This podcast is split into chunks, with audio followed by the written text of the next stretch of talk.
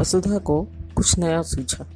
अब वो हर दस मिनट में शेखर से कार रोकने को कहती और उतर के अपनी सेल्फीज लेती और आसपास की फ़ोटो लेने लगती। कभी सड़क के बीचों बीच में आने जाने वाली गाड़ियों से बिल्कुल बेपरवाह। कभी नदी के किनारे, कभी धारा में उतर के पेड़ों के आसपास, फूलों में।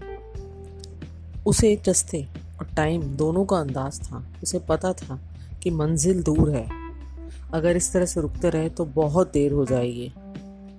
पर बच्चे की तरह, अब चाय, खाना सब भूल चुकी थी। आखिरकार शेखर को कहना पड़ा कि अगर वो जल्दी करे तो ही वो टाइम से पहुँच पाएँगे। वसुधा कार में बैठ गई, मुँह बना के। शेखर को हँसी आ गई।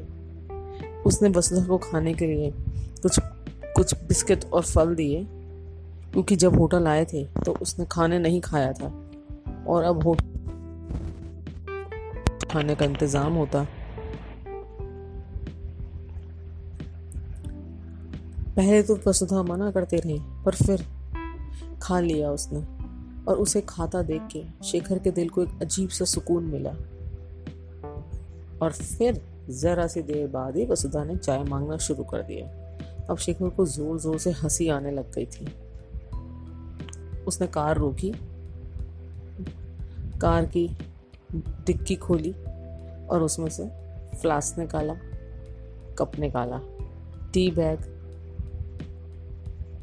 चीनी सब निकाली और वसुधा को पकड़ा दिया। अब वसुधा उसे उस चाय को देख रही थी। बिना कुछ बोले चाय पी ली और फिर बोली स्ट्रॉन्ग कम है नेक्स्ट टाइम से अच्छी बनाना। और फिर दोनों हंसने लगे।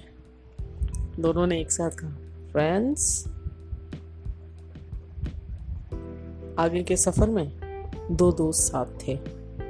हँसी मज़ाक शुरू हुआ। बहुत सारी बातें, स्कूल, कॉलेज, ज़िंदगी, जवानी, बचपन के दौर, वो मस्तियाँ, कहानियाँ, सब साझा की।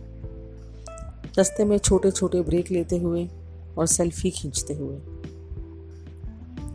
रात होते होते वो लोग वहाँ जा पहुँचे, जहाँ उन्हें रात में रुकना था और सुबह उस जगह जाना था, जिस काम के लिए वसुधा वहाँ आई थी।